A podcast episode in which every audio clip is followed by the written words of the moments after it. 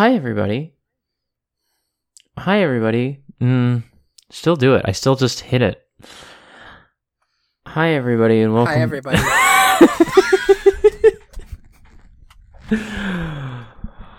um, hi, everybody, and welcome to Ornate Stairwells, a movie podcast. I'm Autumn, and I'm joined by Niamh. Hi, I'm Niamh. We're also joined by Lem again. I, my favorite uh, podcasting cat.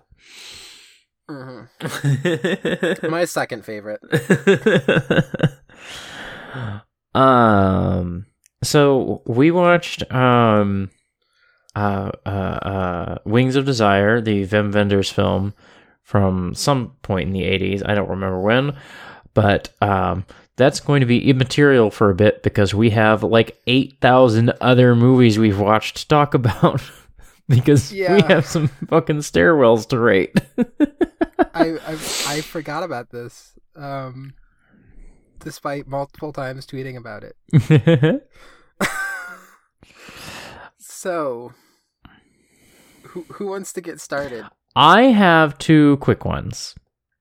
Okay. So, one is Mikey and Nicky that I I swear I've talked about this on a podcast and I can't imagine what other podcast it might have been, but I I don't know. I was looking at um I was looking at um my Letterboxd Like, I- and I watched it after Mulholland Drive but we didn't talk about it on the I Carry You With Me episode, so I don't know. Maybe you just talked to me about it while you were here, because I remember you talking about it. It's a it's a very good movie. It's um there is a repertory screenings episode about it that I would highly recommend. Like um there's a lot of movies that I would cover um, that they have already covered. This might actually not be one because like I don't know that I have a ton to say about it other than it's a good movie and they hit on like all the like thoughts I was having. But I just wanted to touch on it because there is a very good stairwell scene um in the very beginning. Um the like one of the very first scenes is like the two men walking down a whole bunch of stairs um and like kind of getting in a fight and it's just good that the movie starts with them going downstairs because the rest of the movie is about their lives just going to shit. uh, I feel like I said that on a podcast before, but I looked at the spreadsheet and didn't see it, so I wanted to touch on it in case I Yeah. hadn't. We didn't put it in here. You may have just said it to me while you were here, and or something, Yeah. and then Anyway, like forgotten. Um, I'll have a little bit more to say about this one. Um, Batman, 1989, the Tim Burton film. Um, eh, Em and I watched, or Em and I watched that and talked about it for Gotham City Limits. Um, we just recorded that episode earlier today. It'll be up the day before this stairwells is up. Um, but I didn't talk about the stairwell in that movie very much. Um, which I'm giving a C to this. Um, Yeah. because for people who are not familiar with the 1989 uh, Batman film, one, how? I don't understand. and two, um, at the end of the movie, um, Batman and Joker have a fight in the like in a like big church tower, several stories up, and um, there's just like a a matte painting of essentially the stairwell from Vertigo in this movie. Um, that Batman like throws dudes down, um, and like murders them. Um, uh, you also, of course, get like a, a tense sequence of Batman and Joker like ascending the stairs as they get ready for the final showdown. Um, I'm giving this a C because one, it's not very well utilized, and two, it's literally just the stairwell from Vertigo. It's literally just that Tim Burton says, I really like Vertigo. We should put those stairs in this movie. um, so, uh, yeah, like he- Tim Burton gets a passing grade for this, but not not much more. So, That's what I had. Um, we have one that we we watched together. Yes, yes. which is the only one that doesn't have a grade here yet because we haven't talked about it. Which was so we watched while you were here after we recorded. We watched Nói albinói, um, which is by director Dagur Kári.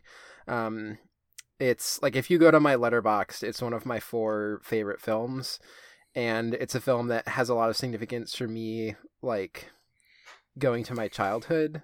I guess, or not childhood, but like teendom. It's very much a movie about being a teen who extremely wants to escape uh like the town that you live in Uh huh. which despite the fact that the movie itself is not very gay i think has like strong queer resonances Yeah. i think a lot of queer people i've talked to a lot of queer people who have watched this movie and been like yes this is this was my experience of high school Yes. Um, Um, movie's fucking incredible. I hadn't seen it, um, and it really fucking blew me away when we watched it. Um, yeah. yeah um but in terms of stairs i'm trying to even remember i think we get like a little bit of some stairs uh He walks down the stairs when um the principal who looks like Werner Herzog is like getting ready to like expel him from the school, I think. I like how you just think that like all vaguely dramatic people look like Werner Herzog. No, it's the it's the mustache specifically. It's the mustache and or the hair. Yeah. Um, But I, feel like did we briefly get some stairs in the like bookshop slash home that the the book person. Yes, definitely. Yeah, the the like father of the main love interest. Um, I feel like we would talk more about this movie, except I'm probably gonna bring it at some point. Yeah. Um, the one other thing I, I, the thought I had was, I don't know if it counts, but like, I, I think there's like a little bit of a ladder that goes down into the hiding hole where Noi like Mm-hmm. goes and, and, you know, sits in like by candlelight or lamplight or whatever and just like reads books or whatever to like be alone. Um, and if that's the case, like, when he goes down in there, Yeah. the final time like That's the good shit.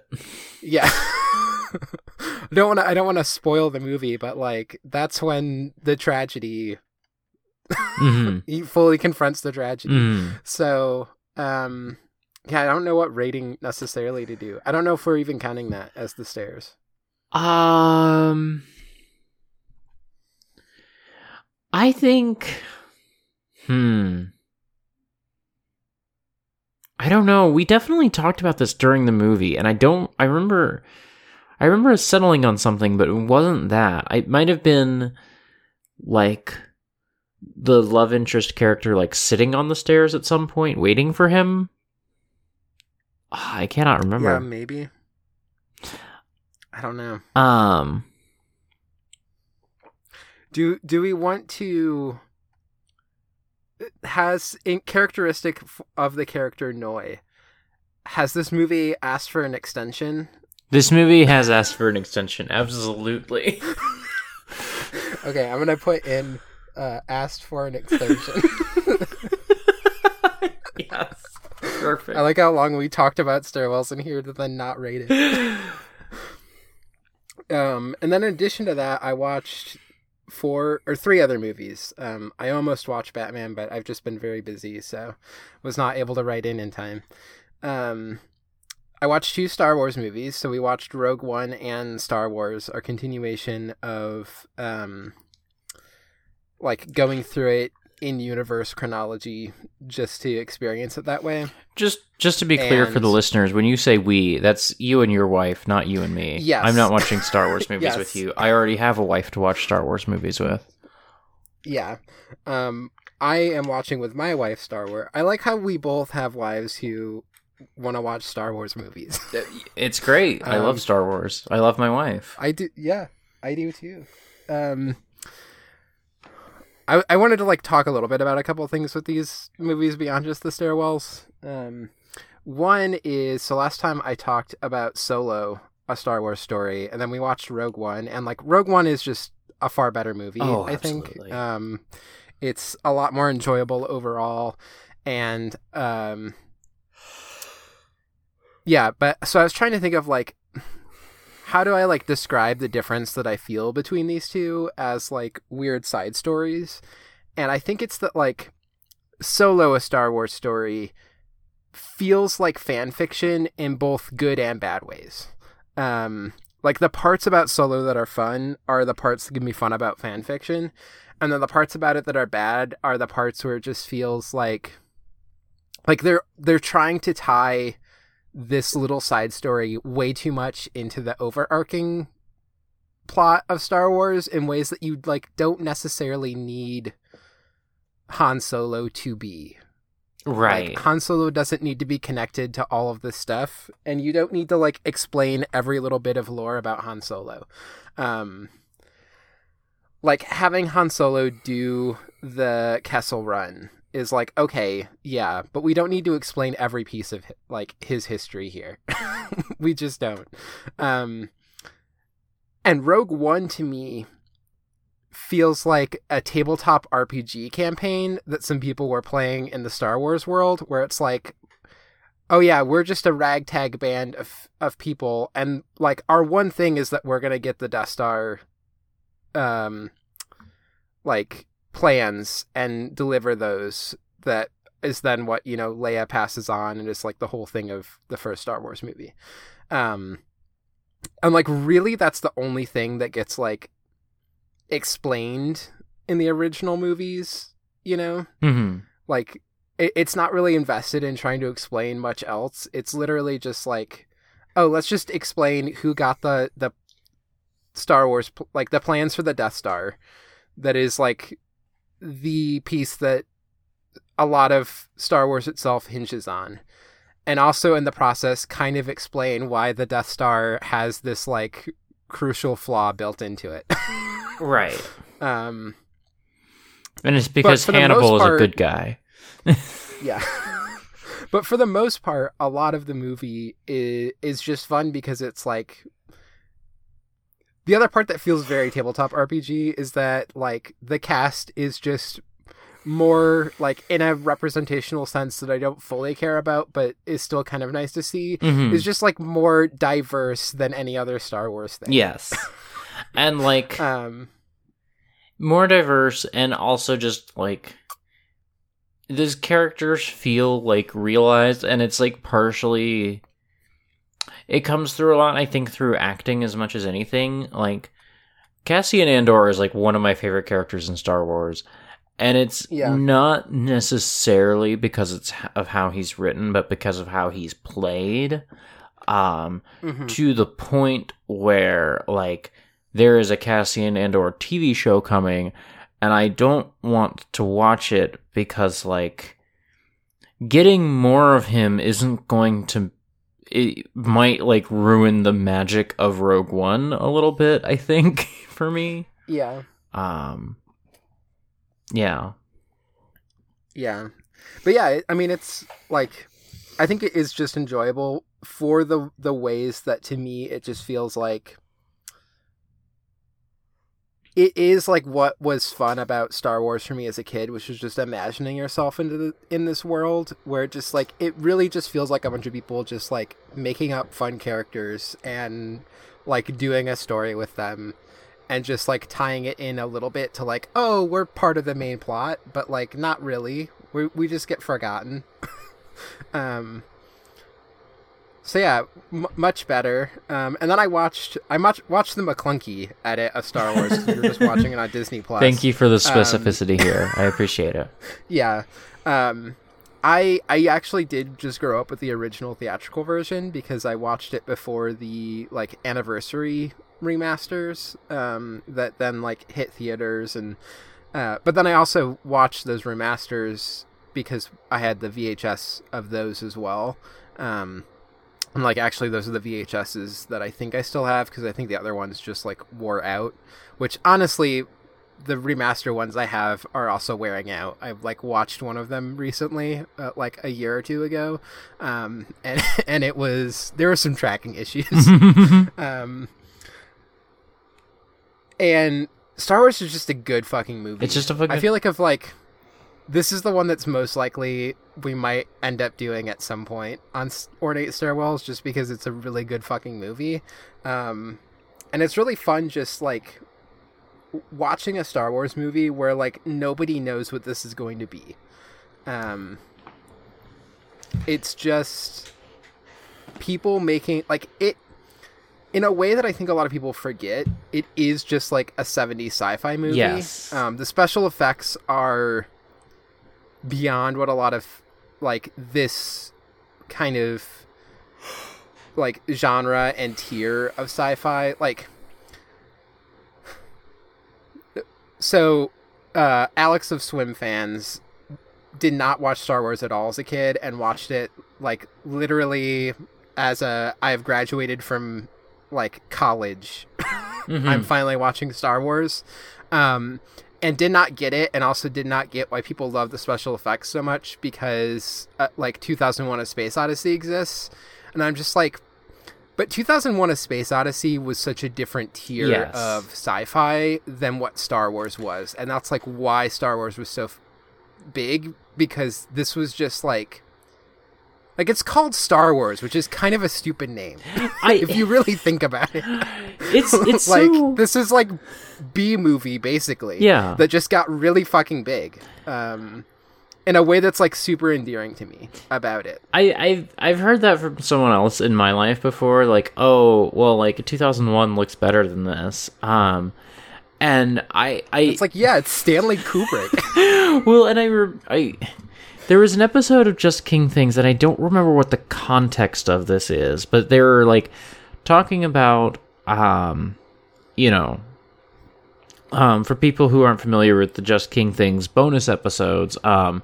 Cameron will watch the um, like director's commentaries and stuff on all the movies and like you know bring whatever insight those directors had about the movies that they're doing. And one of the directors for one of these Stephen King adaptations was complaining about like his movie got compared to Stanley Kubrick, and he's like, Stanley Kubrick can just throw money at any problem he has. Like he just has an infinite Yeah. stockpile of like like we have to make these movies for fucking cheap, you know? because most Yeah. of these movies are fucking Dino De Laurentiis movies, you know?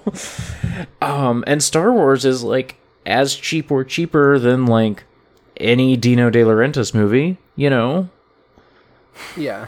Um and then Star Wars like gets big and gets bigger budgets, but this first movie just has all that charm of like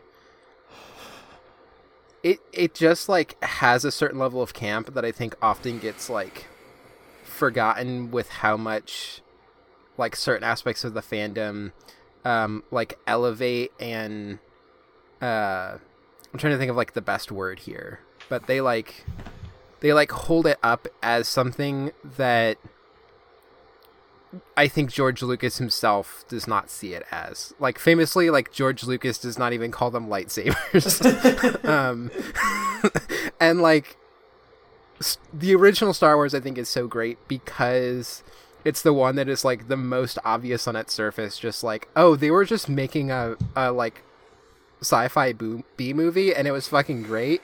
And there's like a reason why it spawned a franchise because it's fucking great. But also like it just is what it is and it's more enjoyable for me if i just like go into it that way um which also like i think a lot of the remaster stuff that happened is dumb i will always fucking laugh really hard when uh han solo literally gets like shifted to do the tail and it's just like so bad so going over funny. jabba It's so the scene that just didn't even exist. Um, I love watching the like original version uh, of the cutscene where it's just, Jabba's just a dude in a It's fur so vest. good. It's fucking incredible. It's so good. Um, but like all of the remaster stuff that's happened to it is just like so stupid. But also this movie is just can't be in fun in a way where like I don't hate it when Greedo says Maclunkey because I'm like it's still fitting in with like the weird B like B movie joy that I get out of this. In like I'm saying this with like full love and like it is what I love about this movie. Maclunkey is maybe my favorite addition to um uh, Star Wars because um, it's so needless, and it really It feels is. like George just like, how can I just like annoy Disney? I know. I'll make him say Maclunkey and generate some oh. weird discourse. It's also just weird because the, like it almost feels like George Lucas is clouding on the fact that people complained so much about how he changed the you know Han shot first part by just having Greedo say Maclunkey. like it also feels like it's like clouding on the people who got like so upset about Han shot first of just like yeah, and I'm gonna have Greedo say Maclunkey. Talk about this. Try and figure out what I'm doing here. um, anyway, um, I will give the the stairwell ratings here. So for Rogue One, um, Emily and I talked about both of these movies. Um, Emily at first asked if the ramps going up onto the Millennium Falcon or like other ships counted as stairs. Um, and I, I wasn't po- like I wonder if you have an opinion here as well. I kind of felt like no, but also the part about it is that it the ramps into the ship almost become the opposite of how we talk about stairs, which is that usually going down the ramp is like heading into the tragedy that's about to happen, and then it pops off, and then you're running up, then you're running up the ramp to try and get the fuck out of there.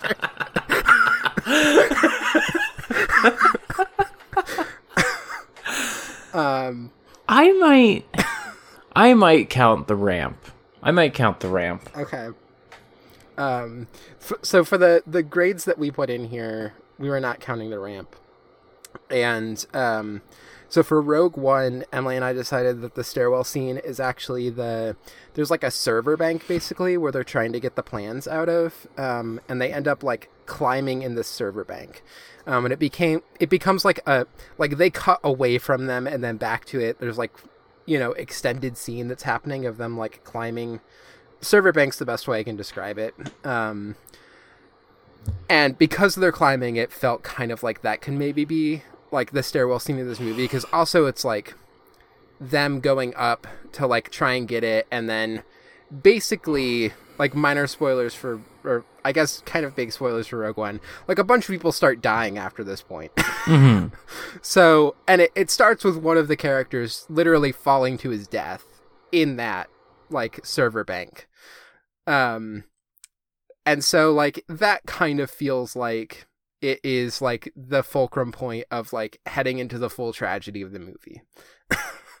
um and so I gave it a C. Emily said it is not a stairwell and it's an F. um then for Star Wars, uh, so Star Wars in general doesn't have a lot of stairs, and often it's like very short.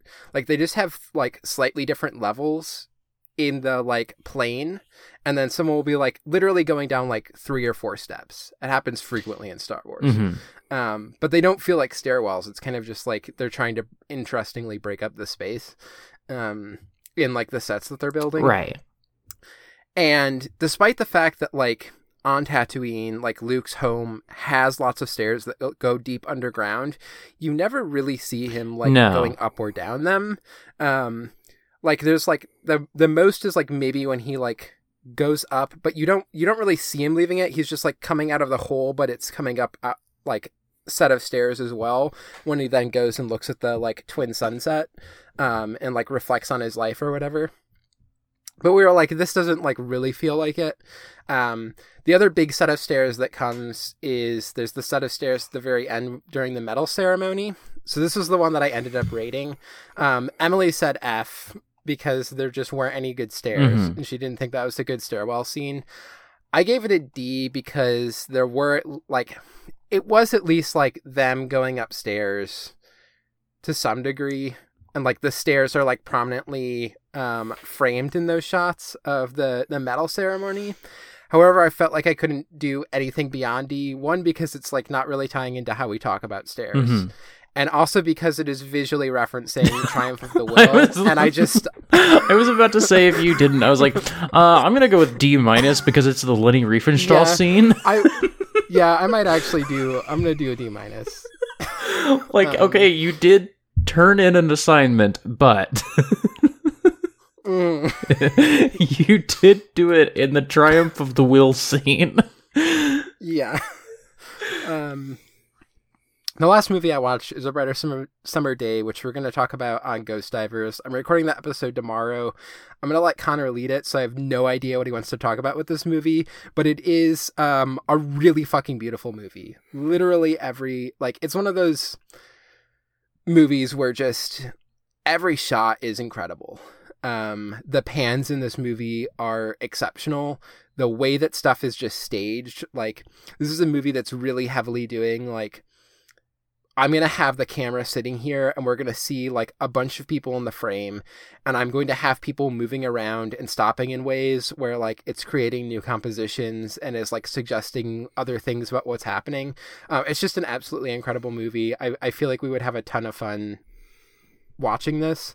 Um, it is four hours long. Mm-hmm. Um, it was, it was not a breezy four hours, but I think like to some degree the, um, like space of this movie is important like the the treating these kids in these street gangs and their like lives as an epic and as like a crime epic that would be on par with like the godfather or something. Like i, I think there is like a certain amount of referencing of something like the godfather in this movie.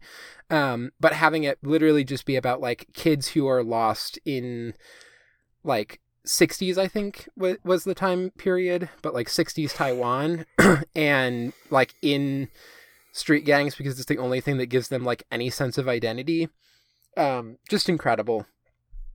And so like i think in the way that we talked a lot during i definitely still think like i like rebels of the neon god more um but i think like Rebels in the Neon God was doing things with like literal physical space that this movie I think is trying to do with time to like give you the sense of like dissociation and displacement. Um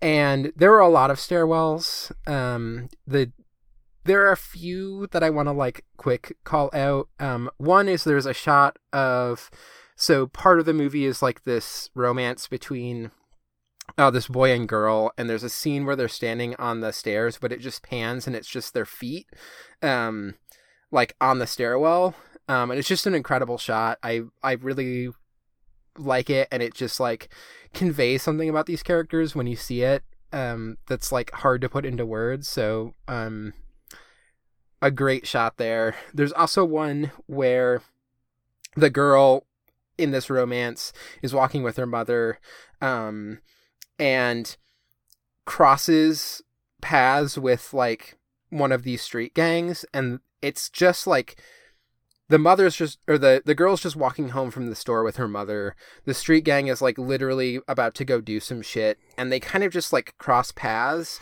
and we start on like the the girl and her mother and they're talking and then as they walk like the the boys are then more in front of us and like the they kind of disappear behind them and so we can't see them uh like the the girl and the mother. And the boys are talking about like the shit that they're getting up to and then they leave the scene to like go do that shit and as they leave we see the mother and and her daughter walking up a set of stairs um and it's just like uh that staging was just absolutely fucking incredible um and then I think the biggest one for me is it's not my favorite visually, but there's a part where it is again the the boy and the girl and they're like walking down the stairs in this like basically ice cream parlor social place um that is like one of the um buildings associated with one of these gangs. And they go and sit at a table and like touch each other's hands and are talking and it's like the last time in the movie that I can remember where they just like seem to actually just be like happy and enjoying each other's company Mm. and like another character is about to enter the story who is going to set it off into a completely different direction of like absolute tragedy.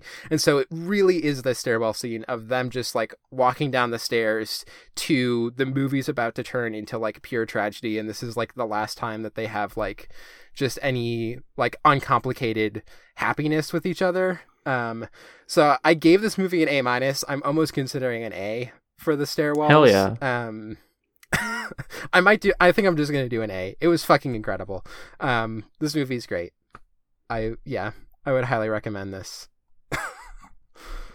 Um, so those are some stairwells. How long did it take us to? Thirty minutes. 30 minutes. Okay.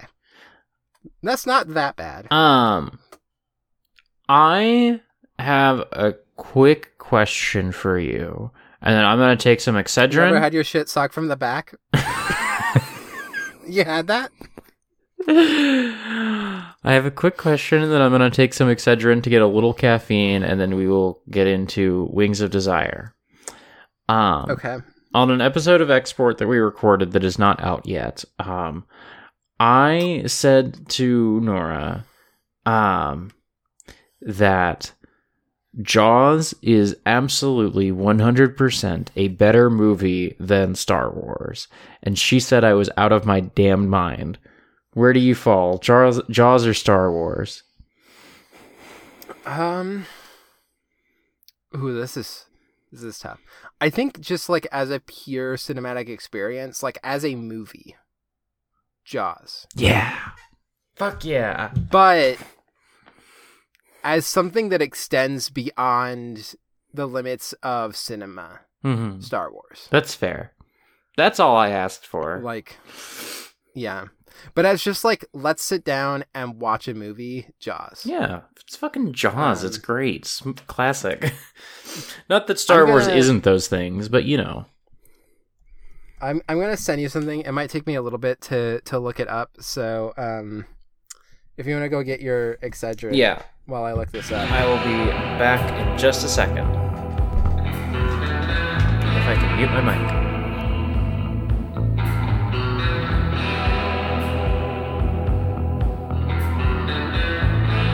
This is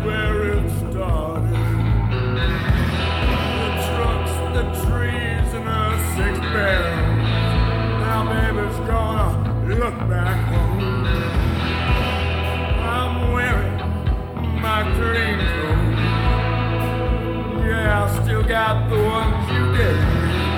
We've been treading some ground. And baby. Amongst the pipes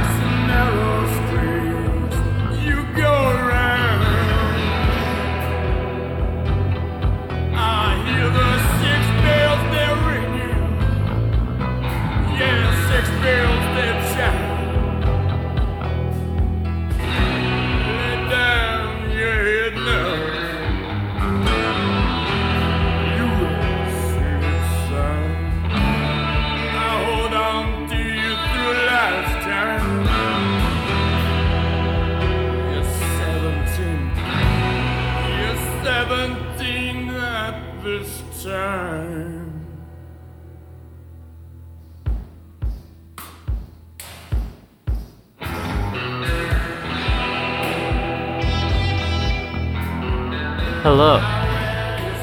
Hello. I've definitely seen this video of Steven Spielberg watching the Oscars in 76 before. Did I send it to you or? It's possible. I remember seeing it like years ago. But it's definitely So- possible. I digitized and edited this video. Then most likely it was you. Um, do you want to watch this on on mic or? I just hit play on it. So Oh, okay. I feel like Are you still in an ad or? no, because I have I have YouTube. Uh, Oh, okay. uh, That's right. um, what was I gonna say? The thing that in my head I found this video because of Important If True, uh, or Idle Thumbs. Did you ever like send this to them? I may have. Um, This seems like something I would send to them. yeah. It's definitely possible that it was you. I just associate it for some reason in my head with um.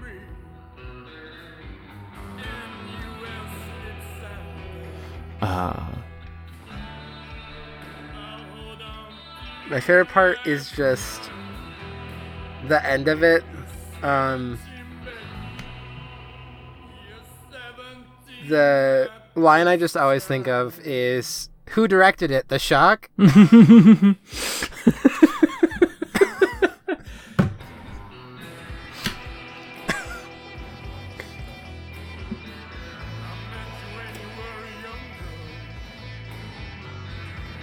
I am on out of Google for. Oh man, we should watch Barry Lyndon. We should watch Barry Lyndon. I've never seen it.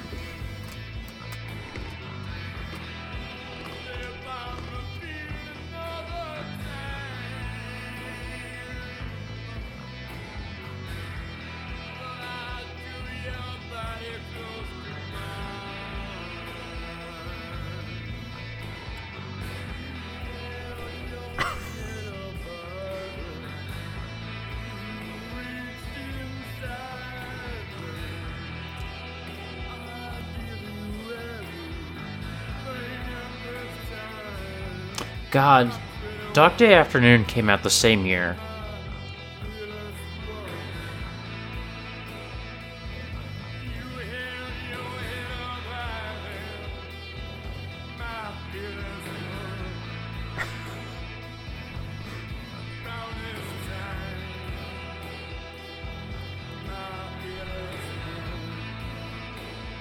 Oh, who made it the shark?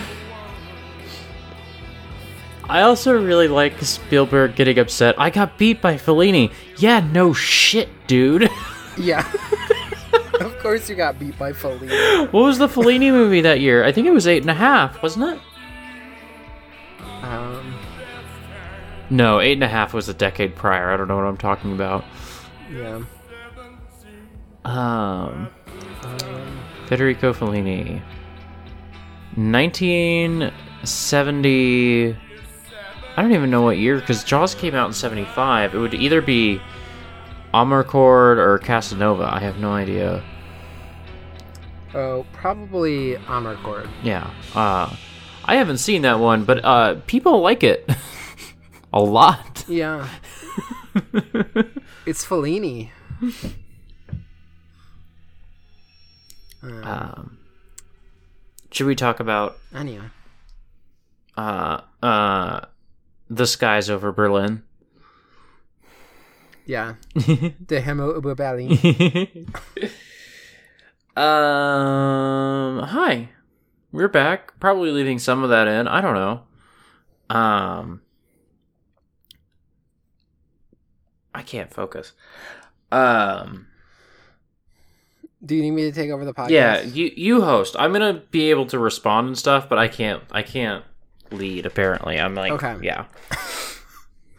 So we watched uh, The Wings of Desire, or Der Himmel über Berlin, which means like the heaven or sky over Berlin, um, by Wim Wenders.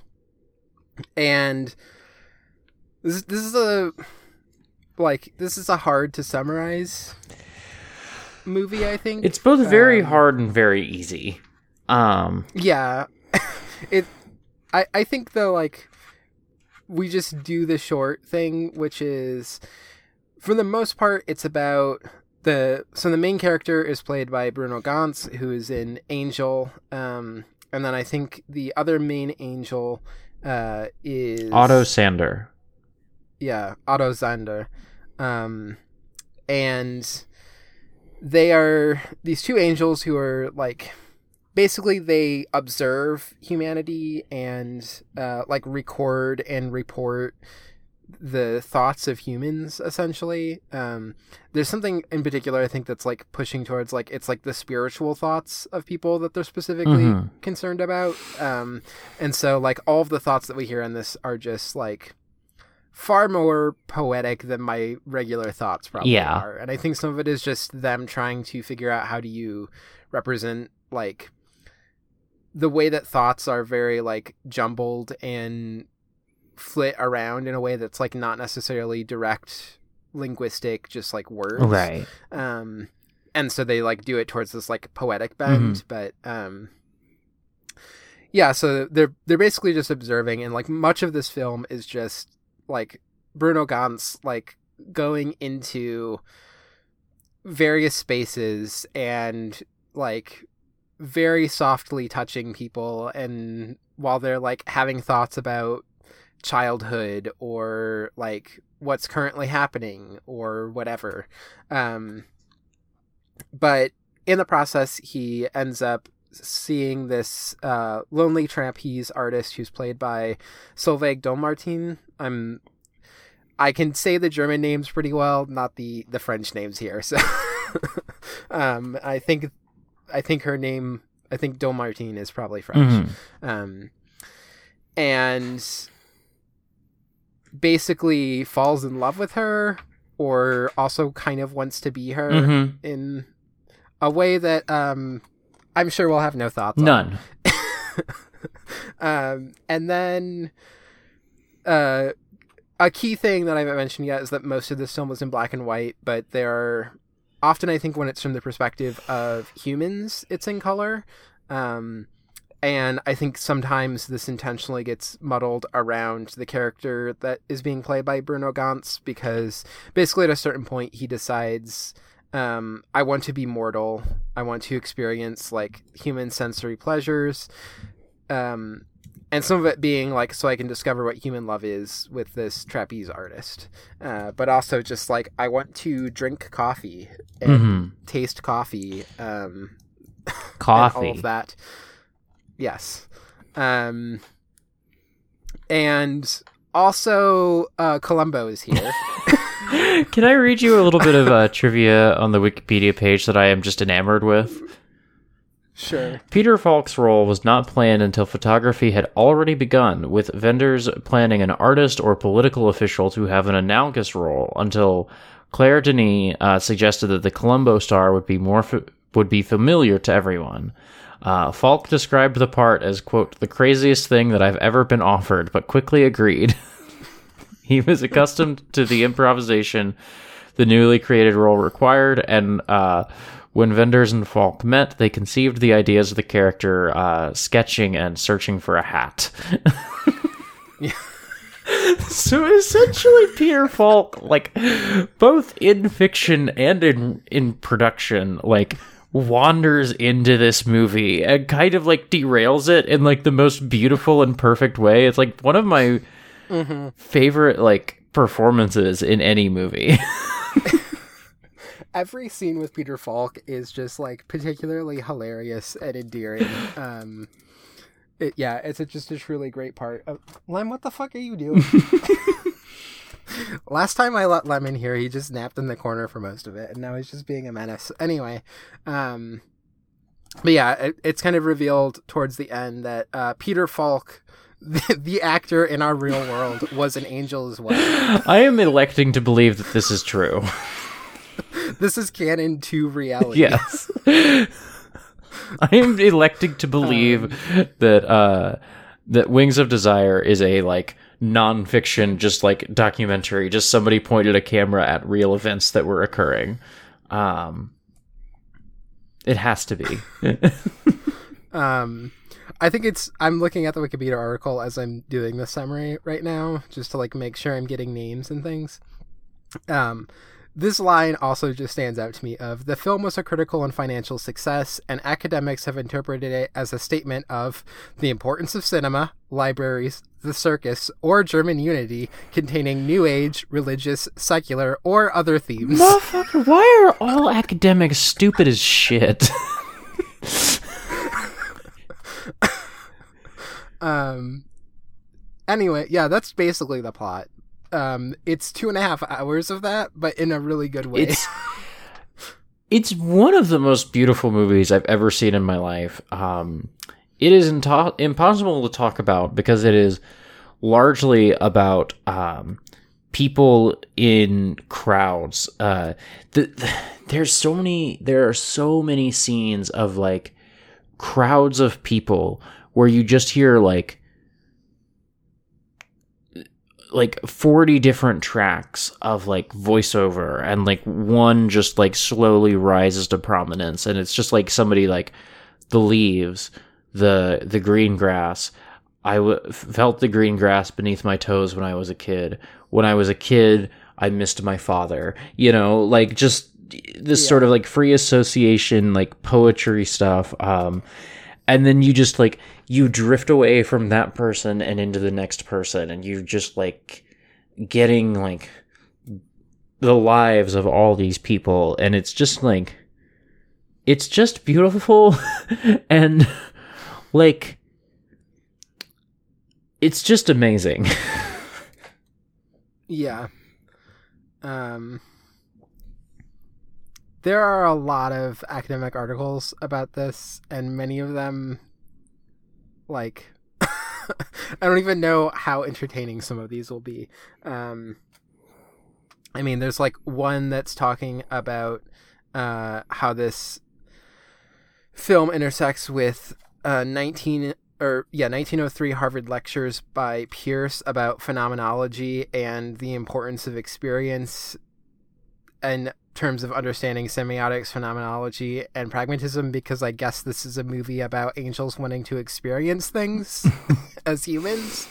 Um, there is another one here called The Ethics of Teaching Critical Feminisms on the Wings of Desire.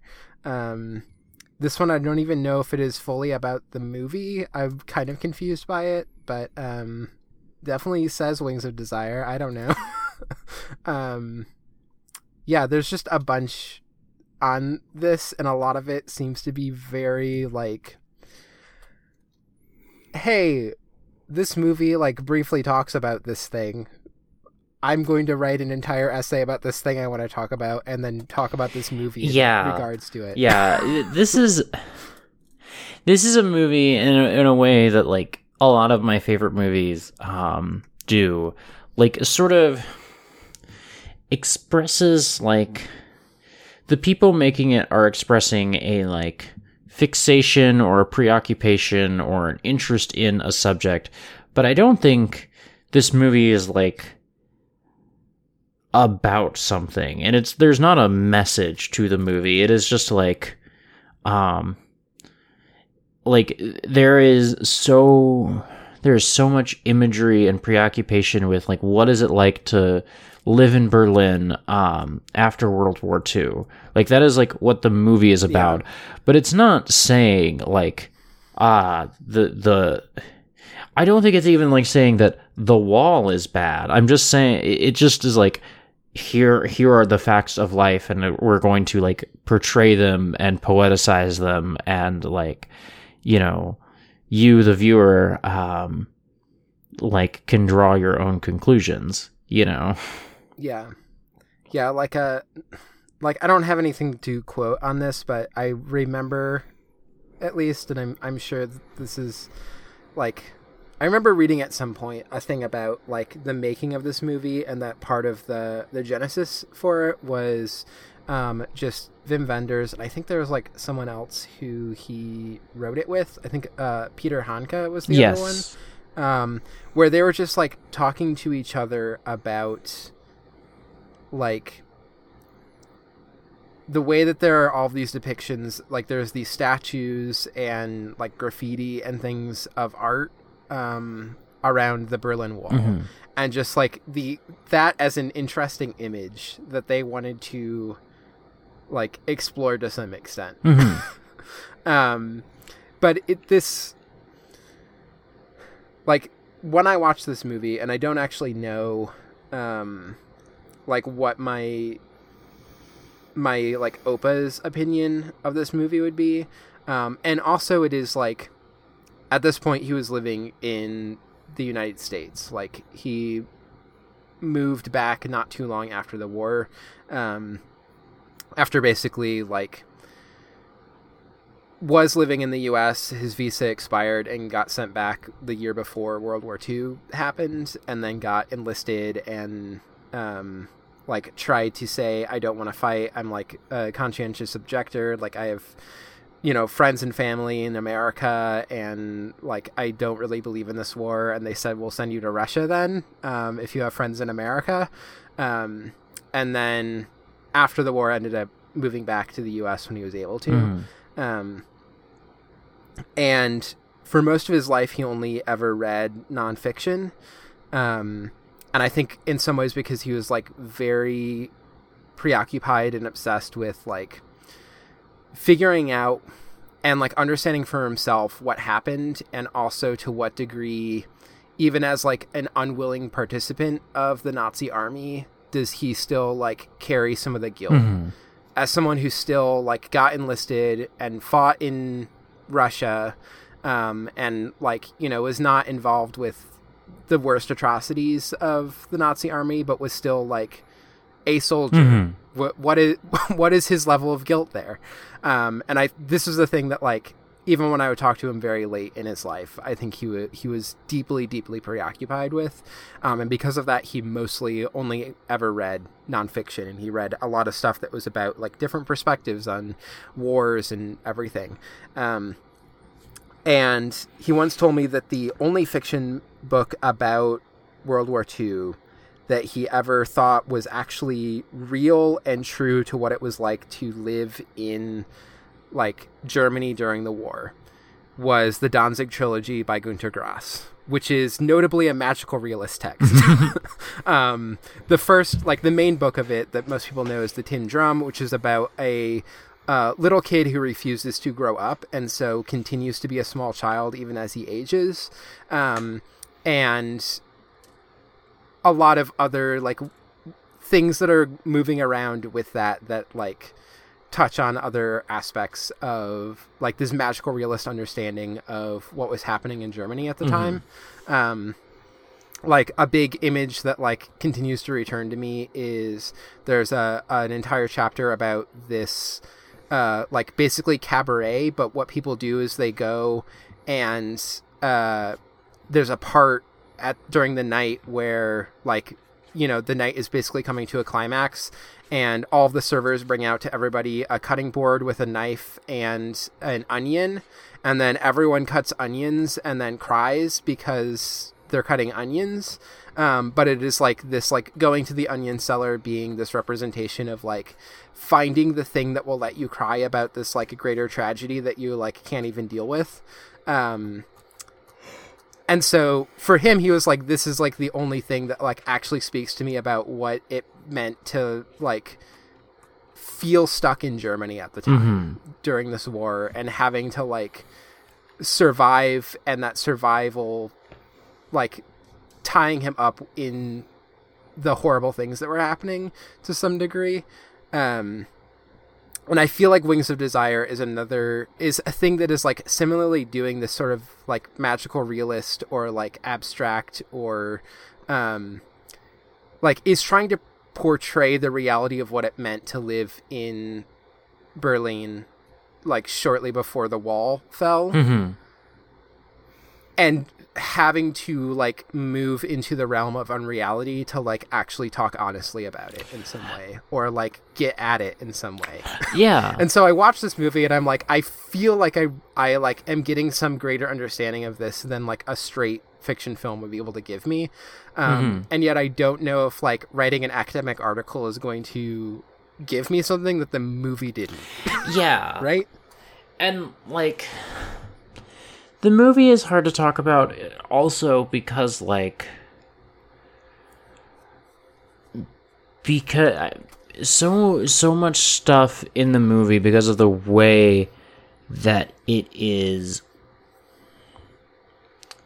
the ways that it is like playing with like the ways in which it is like playing with like what is real and what is not. Um you know we talked about like peter falk appears as himself and like literally almost every character in the movie at some point is like hey lieutenant columbo um Yeah. um he This is a great scene of just teens being teens being like, "Is that Columbo?" No. Why would he be here? Like that's not Columbo. um and that's like one thing another thing is that like um there is a character that um uh a like really really old guy um who is like a poet um that Otto Sander's character is following around um and listening to his thoughts and like he's very concerned with like you know I'm I'm don't have that much longer and um like I remember the war. I remember what Germany was like before the war. He might be old enough to remember what uh, Germany was like before the, the like the other war, you know. yeah. um and like uh he has this sort of like he he's thinking a lot about like how does he make sure that like people do not um forget what um what happened and like carry it with them and you know all uh, it's interesting because i think pr- probably like you know taking a quick look at the actors like um wikipedia page like that's probably something that an actor was thinking about as a you know german person who was over 80 years old at that point you know Yeah. um and like um i think it's something that Wenders is thinking about with like how do i make sure like you know if the soviet union falls that like there is some sort of like document of what berlin was like um during this sort of like division of germany um like i yeah. I think the movie is very much about like memory and all these things, and like you can't capture that in an academic article. Yeah.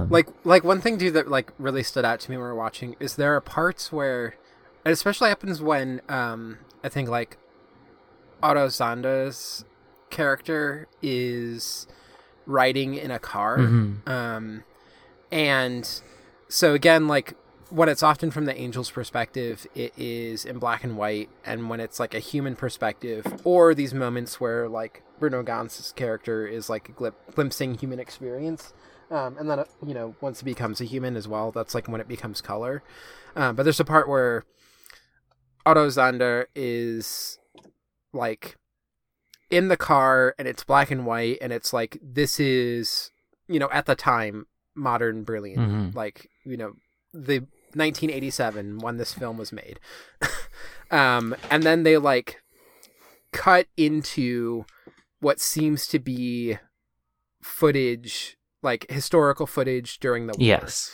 um, that is like clearly older footage that is also in black and white because it is older footage.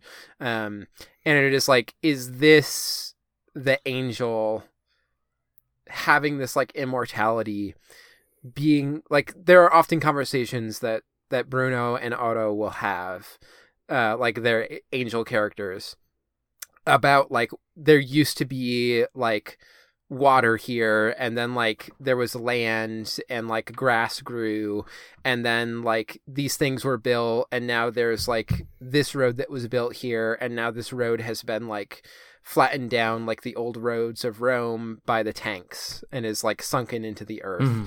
um and they're like talking about how like that space is like changed over eons and then we're also getting like these visions of how this these spaces like a thing that my Oma in particular would talk about um because a lot of her experience of the war was being in the city of Berlin and not you know like my opa spent some of it in Russia um but was like just the experience of waking up and not knowing if like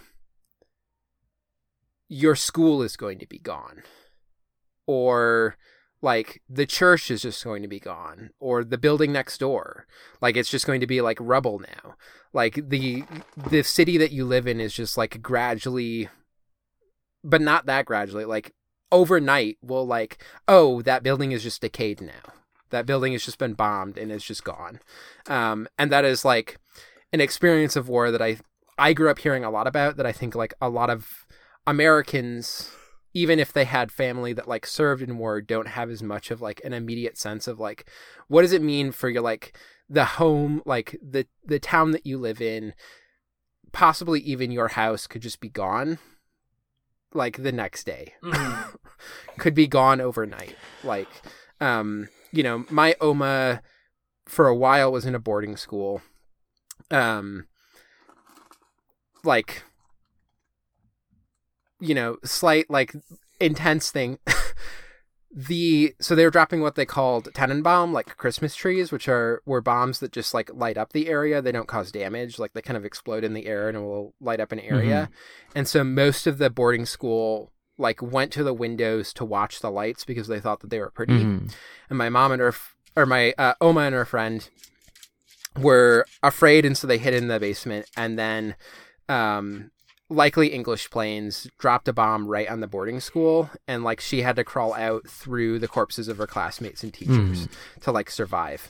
Um, and so like this is just like what I grew up with, hearing stories of like this is what war is. Um, I'll let Lem out because he's being a jerk. Um, but like, and so there are these scenes that happen here of like buildings in decay, and it, I think it's even like there's a part where Peter Falk goes to um this like station that is just like still somewhat in ruins Mhm. and like looks at it. Um and so like Berlin still has like that written over it and I think that's like another thing that this this film is thinking about is like here's the present moment of a di- divided Berlin with the Berlin Wall. Also like the war is still written on this place in a way that like you can't escape Mhm. and that is like constantly part of of people's minds.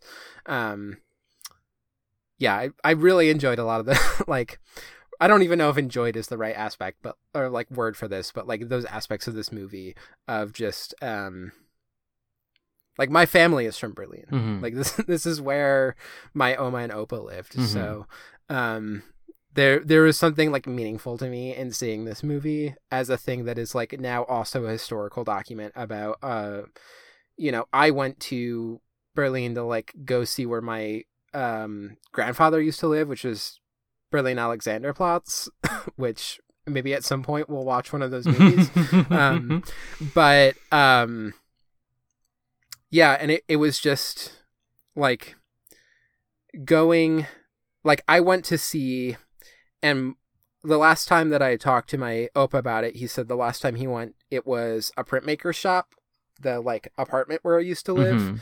and I went, and it was now a Primark, which is just like uh, it's kind of like an H and M Okay. in Europe. Um, it's like a like kind of fast fashion. Um, notably, like they don't like really do zippers or anything either. It's like all buttons. But um, and it was a Sunday, so I couldn't even go. like in in Germany on Sundays, like basically literally all businesses are closed. Um, there's like very few businesses that are open on Sundays, and so I couldn't even go into the Primark that, where my my grandpa used to live um, because it was closed. Um, but and like that Berlin that I went to is different than the one that's in this film. That is different than the one that my Mhm. my grandpa grew up in. Um, and that's I keep like mixing between like German and English pronunciations because, um, but yeah. I, Anyway, I while you were talking, it made me think about just like um. So there are a couple sequences in this movie. There's one big sequence, then a couple short scenes, um, where um, there are like you see libraries, you see these like huge libraries, um, and like there's just like a dozen angels. There's like a, a a lot of angels in a way that like no that they are not there in any other part of the movie. And I was like thinking about them. I'm like, why are all these angels like hanging out here all the time? Like this is a city, um, as portrayed in the movie. There's like constantly teeming with life, and like their whole thing is like to observe life and like report on it. You know. yeah, And I was thinking about that, and I was also thinking about like the two angels that we do see like wandering um the streets of Berlin, and one of them um is becomes like you know so fixated with the humans that he just wants to become one of them, and he does. Um, the other like I- Otto Sander's character, oh, I think was just like quietly and i didn't think about this until now but like i just feel utterly fascinated by his character because like one of the scenes that he gets um like bruno ganz is like not very talkative for a great deal of this movie otto sanders character is like even less talkative um so you got there are these scenes of him um following a young man around as that man contemplated suicide and uh, ultimately commits it um, and like the the impression that Otto Sander's character gives off is that he is like he is detached. He is what the like observer is supposed to be. He's just here to, you know, observe and not um be involved and not care and not be attached. And then he sees this young man commit suicide and like is very like profoundly hurt by it. Um and so i guess i was thinking about this because it's like yeah i guess if you're like if, i guess if you're stuck as an immortal and you like are you are capable of feeling hurt by these things um, and not capable of doing anything about it. If you were an angel living in Germany through everything that had happened in the last couple of decades, like, yeah, maybe you just hang out at the library all day because you need something that is safe and like people are not like in danger. Um, and like, it's sort of like makes the movie it crystallizes the thing that like we've been talking about for me, I guess, which is just that like um the movie is so much about remembering all these painful things, but the act of remembering these painful things is also painful, you know? Um and like Bruno Ganz's character is the one character who is like trying to get who is trying both to remember these things and also not be weighed down by them at all hours of every day. Um, it's a good fucking movie. Yeah. yeah. There's there's a certain like duality between the two of them where um in some way like Bruno Ganz is choosing that he, someday he will die Mm-hmm. in a way that uh like Otto Sander never does. Mhm. He and yet he is the one who's like seems more preoccupied with that aspect of mortality and also like in addition to witnessing the boy's suicide then also um like in his own way tries to like experience it but still as an angel where it like obviously like he he falls but doesn't he's an angel he Mhm. just like continues to walk around Yeah. after that um but there's a part where he like mimics it in some way um and it's definitely the the i think the more like strongly detached one Mm-hmm. um like the scene towards the end where Bruno Ganz is at the con- uh, concert and is about to go meet with Solveig Dommartin, the trapeze artist, um, and they're like watching Nick Cave play. Um, he's like standing there and just like seeming very sad at the like.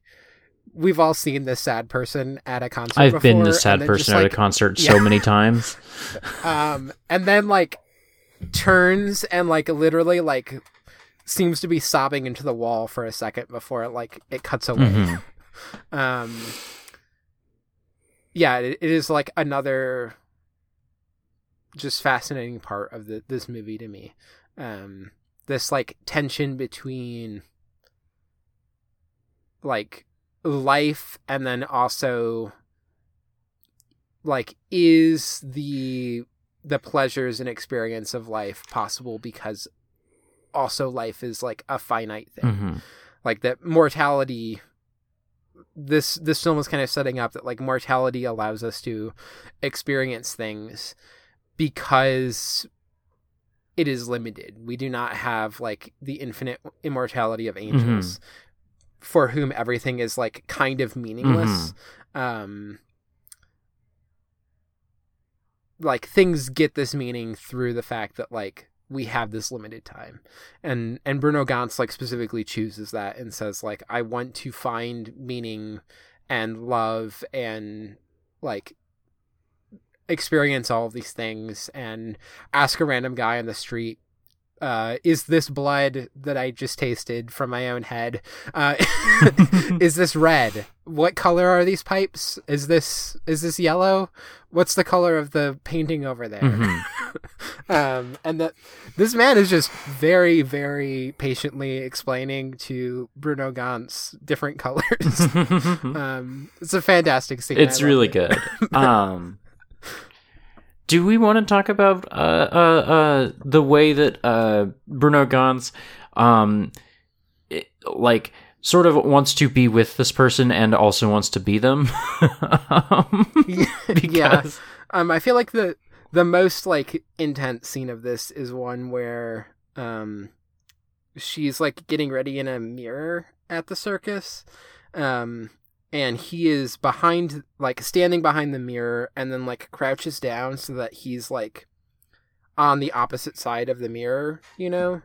Um like if it was a window and then we like get where we can see through to her face as she's like thinking and then like making faces in the mirror at the very end. Um, and we're like seeing from Bruno Ganz's perspective, but that would be like the mirror perspective as well, which is just the one that feels the most Mhm. trans. Yes. Yes. Um well also at the end like he's describing like the experience of having sex and like you know, he's like um we were the same person in that moment and it's just like Yeah. okay. Um All right. I'm very happy for y'all. Yeah. Um yeah, I don't necessarily like I don't have like a take about this. Like I don't have like a I don't have like a read necessarily on these things. Only that like I appreciate that this is a movie where um one, I appreciate that this is a movie where Peter Falk uh is like uh where where um Solveig de, character is like um I'm looking for somebody in love and Peter Falk is like a man or a woman. um Yeah. and that like um i guess mm, a thing a thing that we have a lot of fun with but is also endlessly frustrating about like most cinema is that like um gender is a very like concrete thing that um like divides people um that like you know being a man is like a very specific thing and being a woman is a very specific thing and like these are things that divide people um Yeah. Um, if people go and listen to the Ghost Divers episode on End of Evangelion, I rant for a while about how this is one of the things I hate most about Evangelion is that I think it believes that the one it believes that like all humanity is fundamentally divided from each other, but also that the like er example of it is the like impossibility of men and women Yes. to connect. That like biological sex yes is like the er division that exists between all humanity Yes. and that like men will never truly understand women and women will never truly understand men and that this division is like the the ultimate representation of the way that all human beings will never fully understand each other um because Kaworu the dream of a boy that you can like be gay for is safer yes. within the realm of Evangelion than a woman. Um and like and so like this is like um this is also a thing that drives me nuts about end of Evangel- end of evangelion. And it is i think an attitude that um Anno comes by honestly. Because like yeah. this is like i I've read some of the comics that his wife wrote. well, I think this is like, you know, a, a it is, you know, how most people, how most like cis people conceive of these things, and um, like how um, you know, most films like conceive of things in this way. Most films aren't as like gross about it as Evangelion is, but like most movies like think of gender in the same way that like Evangelion does on some level, I think. Um which I bring up mostly to say that like it is really refreshing to watch a movie where like men and women can connect with each other and can be the same person and can be different people um but like can understand each other and can like um desire to be with each other and desire to be each other You know, like that is just a good thing, I think. Yeah, there there's a part of this movie that is still tragically straight Mhm. because um one, there are a lot of scenes of Bruno Ganz and Otto Sander like gazing at each other. There's a part where Otto is literally carrying Bruno in his arms. Mm-hmm. Um at no part did we one of us say to the other one, "Oh, they fucked." Yeah, which like you, because these men are completely without desire to fuck each other. It is Mhm. Um, it is impossible to read that into their interactions. yeah, Um, and like Otto Sander has never wanted in this movie has never wanted to fuck anyone in his life. And believe it, believe me, if there was even a hint of that in this movie, if there was even a whiff of it, it would all we be fucking talking about. It would be the only conversation we Yeah. had for the whole movie. That's not the conversation we've had. You've listened to our other podcasts. You, you, You know. know. Um, but and so like the tragically straight part of it is that the part that then just gets set up is this like Bruno and Solveig as like the the relationship um and there's definitely like some heavy like it almost goes in the opposite direction where it's like the the greatest joys of human connection are men and women fucking yes. um yes, extremely. in a way where it's like i don't know if it's i don't know if it needs to be men and women there Mhm. yeah, it's it's Um, kind of hard to like parse it at the very end. Like, is it? I think they're saying like the ultimate connection between two people is between a man and a woman. I think that's what it's going for. It's a little hard to parse. It's also a little hard to parse because like, um, their first scene together together like they're both humans and like are um speaking to each other is like um a lengthy lengthy lengthy monologue um from yeah it's basically one of the like here's the thoughts that people are having monologues that will be like voiceover Mhm. As an angel like sits next to someone on a train or Mhm. something.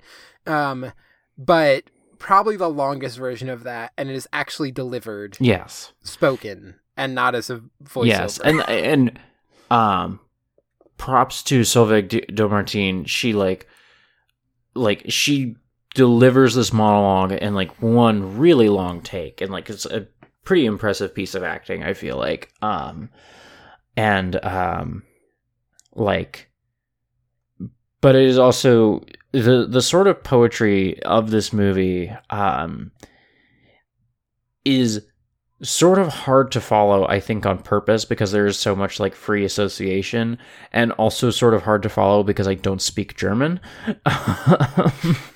And so i'm sort of like trying to like in real time like read the image and read the words and um like take in a bunch of stuff all at the same time um to where i think that this movie is going to benefit a great deal from like a second third fourth viewing um yeah. but I I felt I don't f- like fully fluently speak German, and yet I understand enough that I could like not always be looking at the subtitles um, in a way that I think really helped me like because there is just so much talking in this Uh-huh. movie um, that is like talking overlaid over images um, in a way that sometimes being able to like I I was often listening to the German and glancing down at the subtitles to like just ground myself and make sure I was understanding things or like oh I don't know what that word was let me like check Mhm. quickly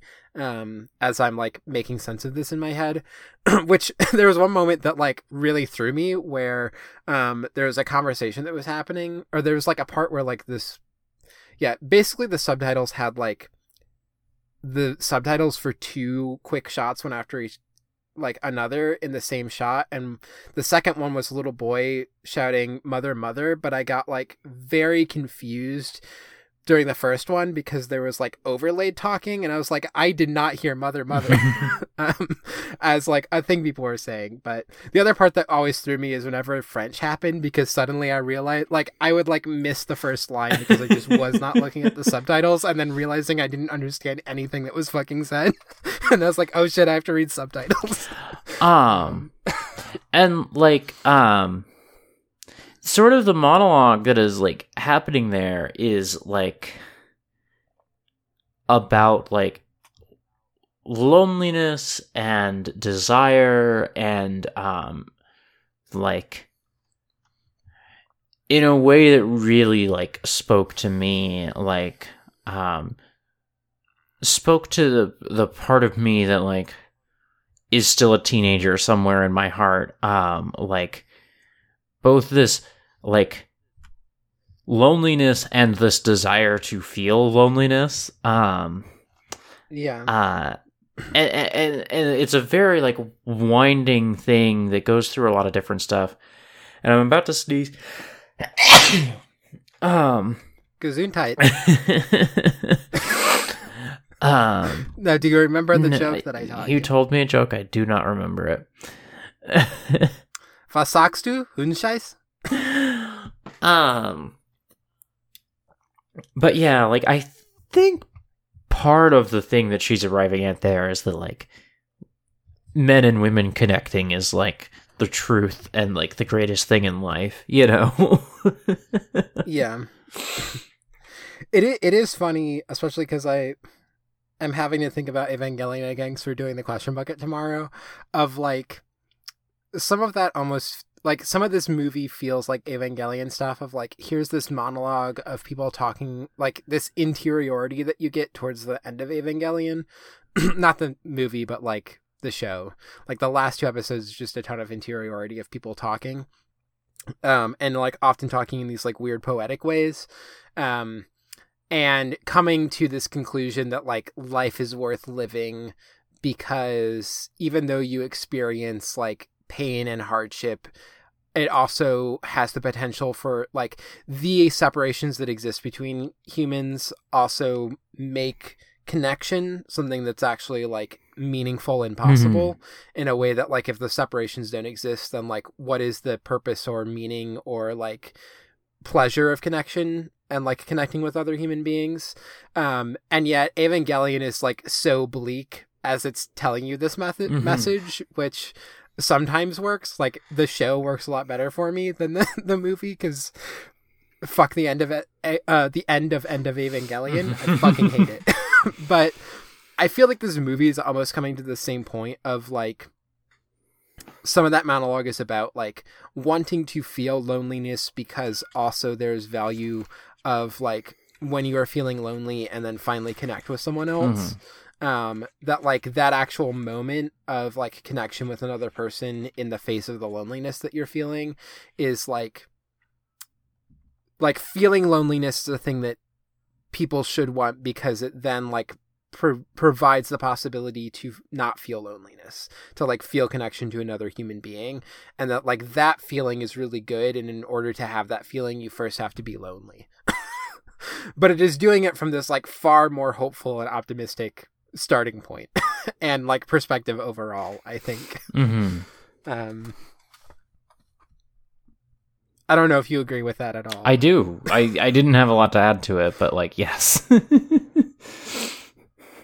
Um, the other thing that I, I was thinking about while we were talking, which is tying back to some of the stuff I was talking about with like the way that this movie also seems to be preoccupied with like to some degree documenting in this like almost I'm like using this word hesitate hesitantly, but this almost magical realist Mhm. way uh, of like documenting um like the Berlin Wall and West Berlin and everything. Um there there is this aspect of this that I'm thinking in particular, and I forget if this is that same old man who we often see walking the streets with um, Otto Sander, Mhm. but I think also is in the stairwell scene. And I think we also get a part where he, I believe he's the one who's at the desk with like books yes and is talking about how people write epics about war, but people don't write epics about Mhm. peace. um, and what is it about peace that like people don't care about in the same way that they they care about war. And I think in some ways this is a movie that is trying to be an epic about peace. That is like is trying to like I don't know exactly how committed to this read I am, but like this movie is really concerned with um looking into the lives and interiority of just like everyday people. They are not the great men who like quote unquote make history Right. um like the most notable famous person that we get is Peter Falk and then again like playing with reality turns out to be an ex-angel um and like most of the people that we encounter like even Peter Falk I think is being brought in so that you then have the moment where he is sketching like the woman who is an extra yes. and is thinking about like what does it mean for these to be extra humans Mhm, mhm. and um like she is an extra of like this is a movie that is presumably about World War II um because there's like an earlier scene where he's talking with like this kid who's like dressed up as a Hitler youth um and then is you know like this woman who's an extra is wearing the yellow star um that says like Yuda on it like Jew Mhm. um and then just like wondering like is she actually Jewish like playing this Jewish woman in this like how would it feel to like be wearing this even for a movie and and things? But it was like in this way that and then just like cutting to her being like I wish I could see what he's sketching. Um I hope it looks good. I wonder if he'll give it to me. Um like you Mhm. know it is like having these like various thoughts about like oh like here's like Peter Falk drawing my sketch. Mhm. um in a way that's just like very good and I I think is like he's almost being brought in to like further emphasize the way that most of this film is just looking at like again like what is this like guy who's just kind of sad sitting in the corner of the train car um you know riding it around Berlin Mhm. like what it, what is he thinking about um and it is a, like a movie that wants to talk about those things Well, uh like the circus also figures here as a thing that's like very low art uh-huh. um yeah. I don't know. Uh, um, just general thoughts swirling in my head. The the thing about the epic about peace too, I think, is like an interesting idea because like, um, it is a movie where everyone is unhappy, um, yeah. and I think like the way that this um this older man sees it is like oh you know um things are bad but war is even worse you know but Yeah. um also on the flip side of that like i think i think you could watch this movie and, and take away from it like um like i think it's hard. I think you watch this movie and you're like yes this is peace but peace means um two imperial powers like dividing up these people and just making everyone suffer. And like yeah. peace is a war and peace is a sort of like false dichotomy and peace is often like nobody in this movie is having a good time. Nobody in this movie is um like like peace is peace is better because it is a slower and quiet suffering that everybody is going through you know? Um, yeah. and I just think I just think that's like an interesting idea to play around with of like um that like yes this is better like I think this is unquestionably better than like waking up and not knowing if your school is still there. But like this is not good. Like the the price of peace is like two imperial powers like quietly warring over this this place you know? Um yeah. um um what else? I was I, there was something else you said that i had latched onto um and i cannot remember it now um, I don't remember. I did want to just like we haven't. Oh, the circus, the circus. Um, I really like that this movie like, um, there is like a, a, a, a love and a respect for like quote unquote low art in this movie that I really appreciate from Yeah. this movie that like I had not seen for years because of it. It has a repu- reputation as a very dry two and a half hour movie where nothing happens. Um, and like, I guess I usually I don't associate this sort of movie with being like sympathetic and caring and interested in um quote unquote low art. But like um the the way that we were introduced to um Dommartin's character is that she treats um like her job at the circus with every bit of like seriousness about like art and entertainment and like um performance that like I imagine Wenders thinks about his own job, you know, like um Yeah. and she had dreams of being in the circus because she had dreams of like performing and entertaining and making art um and like you get to see the like real world impact of like making these children's day better and i think the movie like cares about that and is interested in it. And it's why you get a lengthy sequence of just her doing her trapeze act. Um, you get a couple of like her doing her trapeze act and it doesn't cut away from it. It doesn't um, like fade. You just get to see that and i think it's like important to me.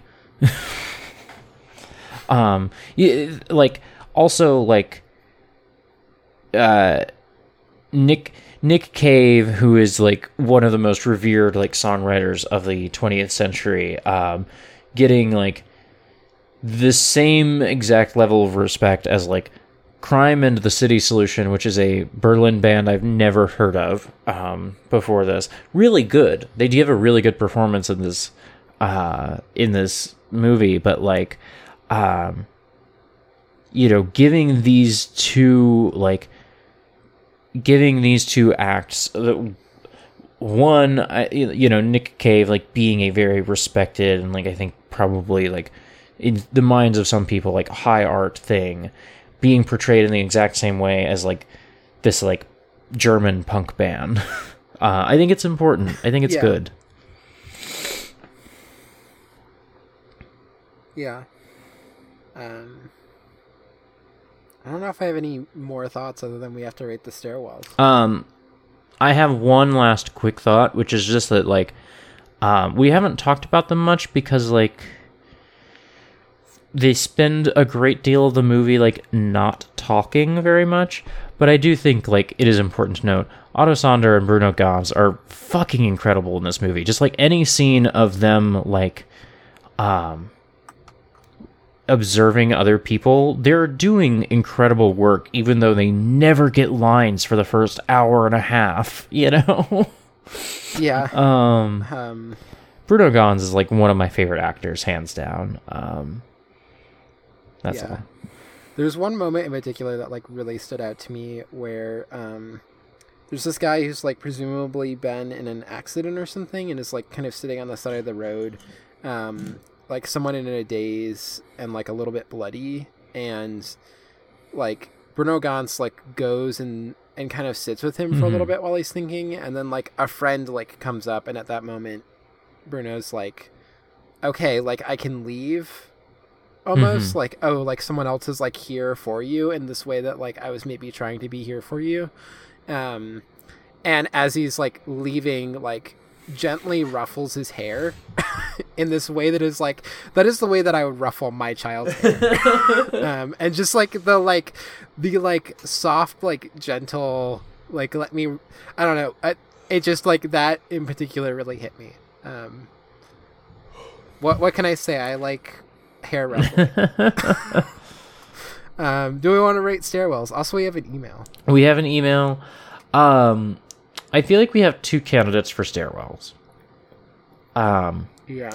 One is a very brief scene of um, um, when we were first introduced to um, when we were first introduced to this like older poet character, he is on a stairwell. He's passing nearby to um, either Bruno Ganz or Otto uh, Saunders' character, um, and like you see the stairs like featured throughout all the library sequences, but like it's a pretty short little moment.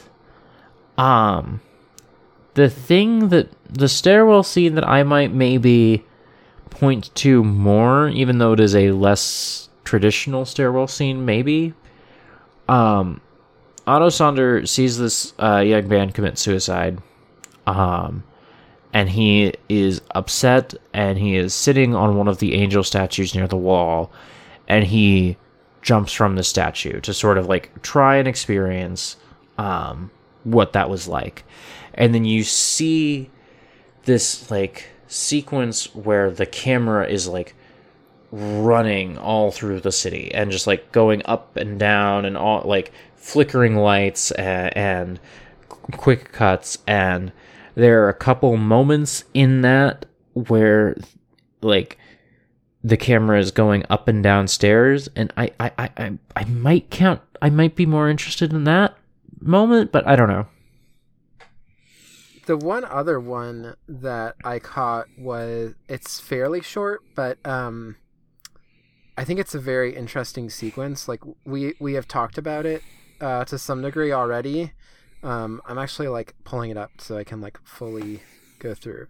So it's the one where we start. There's just like it's this the circus. We then cut to the elephant that we haven't talked about that just shows up. There's just like shots of an elephant in Berlin that occur pe- periodically throughout this movie.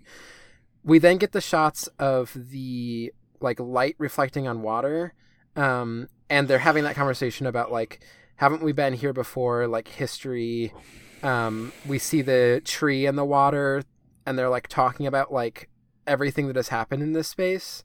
Um, and then there's like more trees and everything, and then like it gets paved over. That's where they have the conversation about like the tanks have like sunken these roads in. Um, and so there's a part where after we see like the trees and the water and everything, there's then the river, and then they're coming up from where the river is, and like uh, Otto Sander is on the left, and Bruno Ganz is on the right, and they're like walking up two sides of like a stair that like goes. It's where that like graffiti was too that I laughed about because it says Brotus Optimus, which just means bread applesauce. um, but that could also be one because they're like having this whole conversation about memory, and then I think it's shortly after that where like Bruno really starts being like, I think I want to like have some sort of humanity. Um, it's also shortly before the like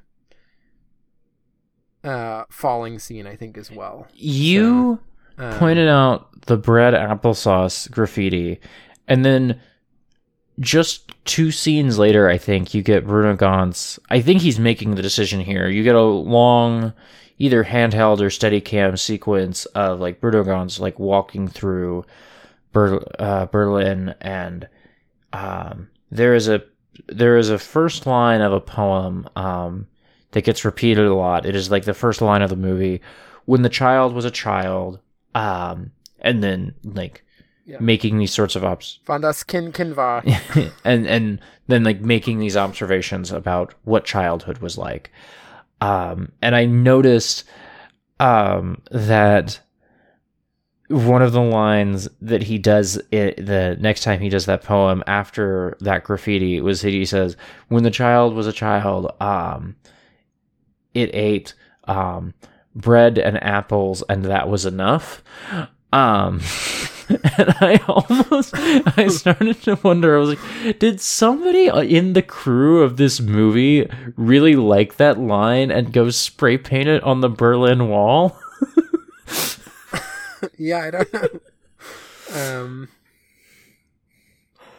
but yeah, so I don't know which which stairwell. i think i want to talk about the one because I think I think that's I think the I want to talk about the one that you brought because I think that's got like the good. It's like a I feel like it is the most like an actual stairwell scene, and it's like meaningful, and I'm not sort of stretching the definition, you know. Yeah, now I'm also remembering. I think the first time we see um, Bruno Ganz eat food after he becomes a human is eating an apple walking down Mhm. the street. It definitely is. So yeah, this this feels like it might be the stairwell yeah. scene. Okay. Um, Um. Okay, so like aesthetically, good staircase, not an amazing staircase, not like you know. yeah. Um. The the staircase is not what is aesthetically interesting about that shot. It is the like river and the bridge that they're then going to walk over and And the wall. um yeah, and the wall in the distance Mhm. and everything. Um I mean, but they do walk upstairs. I maybe so- want to give this a C. I maybe want to be like, okay, like you're headed in the right direction, but how can we make stairs more central to this moment? Yeah, yeah. Um I feel you. I've I've given it a C. I've given it a C in the spreadsheet. Yeah. Um, Um I'm looking at that B minus for I carry you with me, and I feel like we we were generous there, but we can we can change it right now. I feel like that should also be a C. Let's give that a C. It's done. Um, I was like, oh man, we didn't give uh, Rebels of the Neon God a very good grade, and I was like, I don't, I literally don't even remember the scene that we would have had a stairwell in it. um, I think it was the. I think we talked about the uh, hotel. Mm, okay, Going to the hotel. Yep. B plus then. B Um, plus. Yeah. We haven't had truly great stairs in any of these movies yet. Um, Which is weird because we've got like we've got like three A's and an S. We got four A's and an S in um in the like miscellaneous. Like for movies we have not watched for the podcast, we have seen so many good stairwells, but like nothing. Um, and we've been watching good fucking movies. Like Wings of Desire is fucking Yeah. incredible. Mulholland Drive, Rebels of the Neon God. Like we've been watching good fucking movies. um, yeah, we'll, We'll get, get there. We'll wa- we'll watch Pale Flower. Yeah, we will. It's happening. Incredible fucking stairs. Incredible. Um, do I want to do Joao's question yes, here? yes, let's do that. Um, I'm pulling it up. Um, Joao says, I was going to watch City of Angels instead of Wings of Desire, just to joke about it, and it took me two days to notice that it's actually a remake of of this movie because I'm an idiot. Was there any occasion of you feeling extremely seen by discovering that a movie is a remake or adaptation of another thing? Um, also, what is your famous favorite Nicolas uh, Cage movie slash hair? Um, let's answer the first thing first. Thing that I didn't realize was an adaptation. Um, I didn't know that There Will Be Blood was an adaptation of an Upton Sinclair book for a little while. Um, um, but that's not. I didn't feel any sort of way once I realized it. Um, realizing that Drive is the ada- is an adaptation of a really bad novel that I tried to read. Because like I, I realized it was an adaptation i found out it was an adaptation and then i tried to read that book. That book is not good at all. Yeah. um what else? What else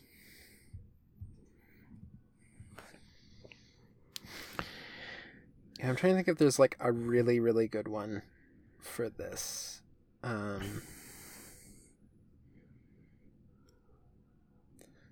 like I feel like there are some that I can think of that were like slightly surprising to be adaptations for me. mm-hmm. Um, like I feel like there are just some, um, like even is it Clueless that's like a Shakespeare adaptation?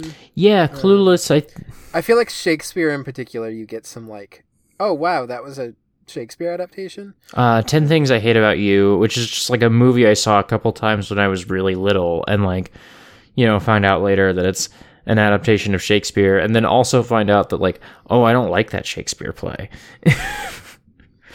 I like I like uh, some Shakespeare. Uh, Taming of the Shrew is not one of them. Um, another one that I always forget is that Shawshank Redemption is uh, Stephen King. That one really struck me because I was like, doesn't he just write like? Because I, even at a very young age, I was like, I thought that um, Stephen King was the horror guy, and Shawshank Redemption is not horror in any way at all.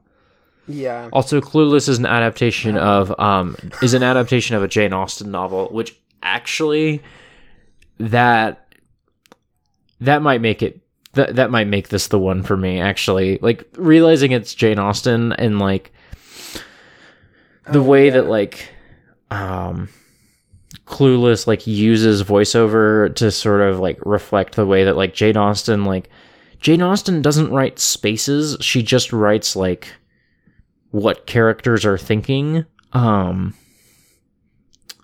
that might be that might be a really good pull for this actually.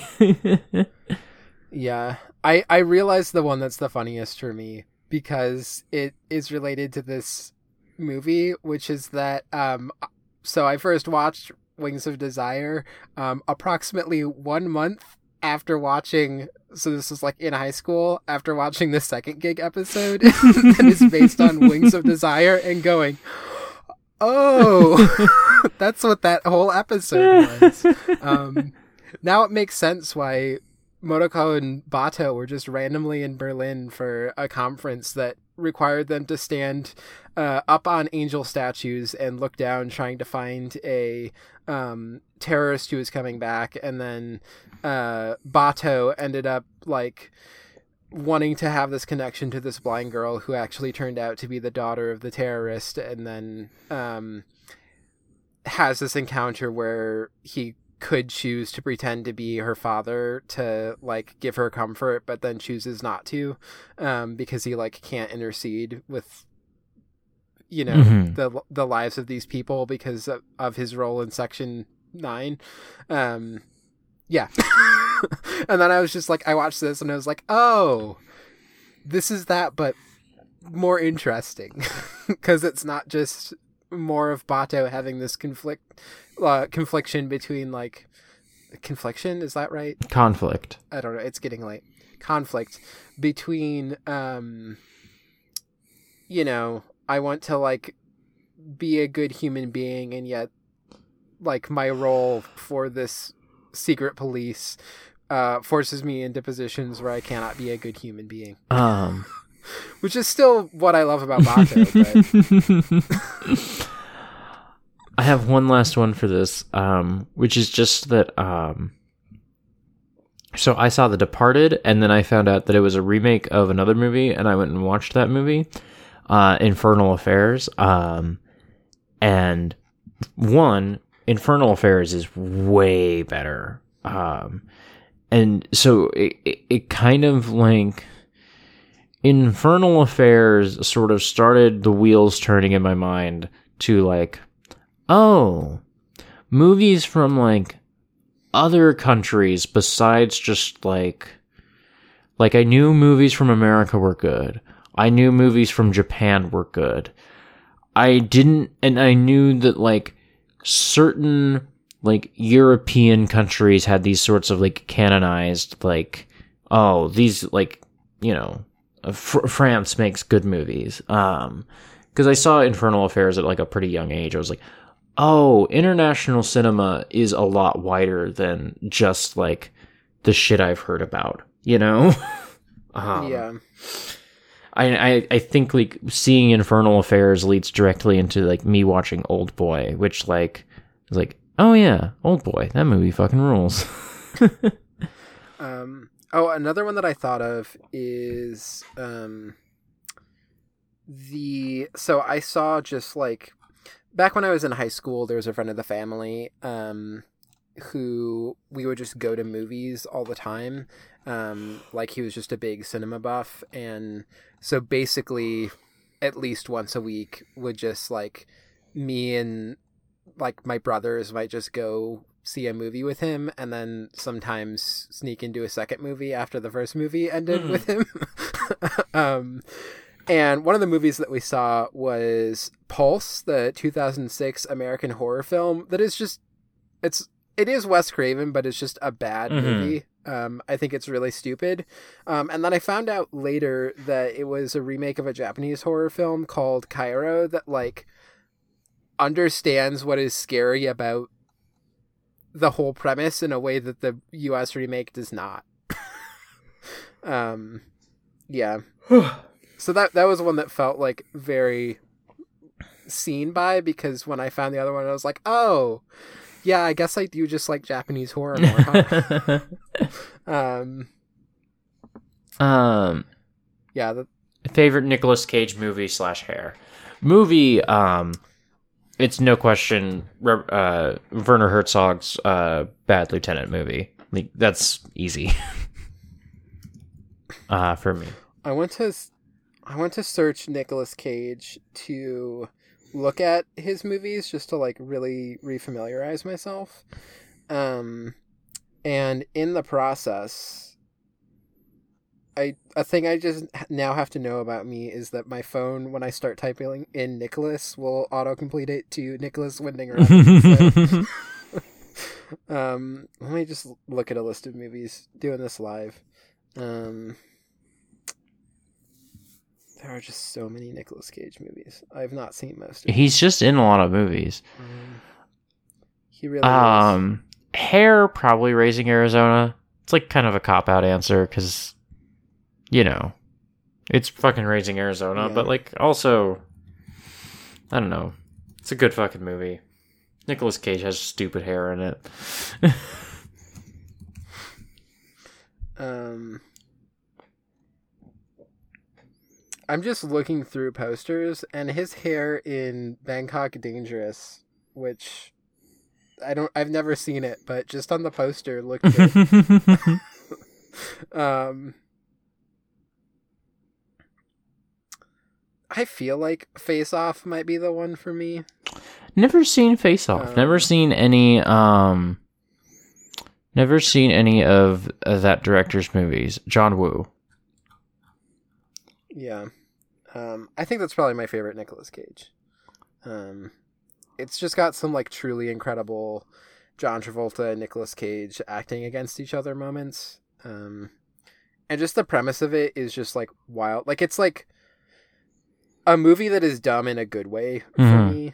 Uh, at least the last time I watched it. So, um, it's been a while since I've seen it, but I'm we should watch some John Woo. I'm still thinking about um when we went to see I Carry You With Me and just like seeing the pig trailer and like not knowing what that movie was and so just like seeing that trailer like without ever having heard of that movie before was really fucking good. yeah. Um, honestly, his hair was pretty good in that. Oh yeah.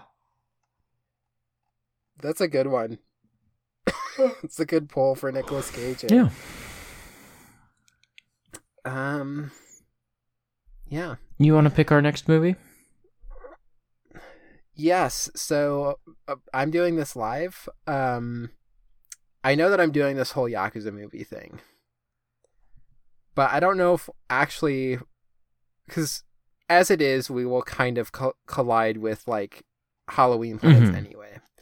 So part of me is wondering if like this is going to be an ongoing thing. I'll probably try and do like one a month on average, but maybe I'm going to pick some other stuff that aren't just these Yakuza Sure. movies. So I have like three things in mind right now. We we can maybe talk through. One is we do a Yakuza movie and we do do Tokyo Drifter because it's a fucking incredible movie. Okay. Um, the other two are ones where I'm specifically they're just movies I want to watch now that I've watched Wings of Mhm. Desire. One is Angels of the Universe, which is an Icelandic film. Um, it is based on a magical realist novel. Um, and is also like about mental illness in a way that like some content warnings for watching it. Um, the other one is Berlin Alexanderplatz, the 2020 version, hmm which is a long movie. Well, uh, let me remind myself because I know it. I know it's long. Let me just remind myself. Um, it's not the. I'm not talking about. Let's do the one that's like. A was a 14 part teledrama or something as well. Um, but yeah, Berlin Alexanderplatz, 2020. Uh, oh, that's like three hours. I thought it was four. Okay. Three hours isn't that bad. I definitely want to do Inland Empire at some point, so like we'll we'll find a way to tackle a three hour movie, even if we have to like split it up somehow. You know. Yeah. Um, I have not seen this adaptation of Berlin Alexanderplatz. Um, it seems interesting. It seems like it's set in like a more modern Berlin, um, in a way, and like some of the shots that just looking at like stills from it, it looks like it's a pretty visually interesting film. Um, so yeah, I don't, I don't know if you have any strong feelings. Um I would maybe lean toward one of the other movies and not Tokyo Drifter, like Angels of the Universe or Berlin or Alexanderplatz, but I don't between those two, I would defer to you. Okay. Um. Yeah, uh, like I'm just debating because one of them is like, let's dive deeper into like Nia's weird connections with Berlin Mhm. and like family feelings around this. Uh, the other one is just like, let's watch another movie about. It doesn't like feature angels in the same way, but that still has like angels as a core theme, as well as even though it's set in Iceland, part of the key thing of it is also uh, the Berlin Wall Mhm. falling. So, um, me, I think I'm going to do that because I think it ties into a lot of stuff that's interesting to like talk about right after Wings of Desire. Um, whereas like we can get around. Maybe at some point I will just watch on my own the 2020 Berlin Alexanderplatz and see if it's worth it. Yeah, that's fair. Um, so yeah, let's do Angels of the Universe. Uh, Englar alheimsins is the the Icelandic title. Uh, this is directed by Fredrik Thor Fredriksson, um, who is like one of the big directors from Iceland. One of the like ones that would be held up as like an auteur. Um, it's one of his later films. Um, so he had a number before it, but uh, I, like I wrote my thesis about this movie, so just put that out there. um until next time then, where can people find you online? So people can find me at FoxMomNia on Twitter. Um, you can listen to my other podcast, Ghost Divers, on the Export Audio Network, which uh, exportaud.io slash Ghost Divers will get you there.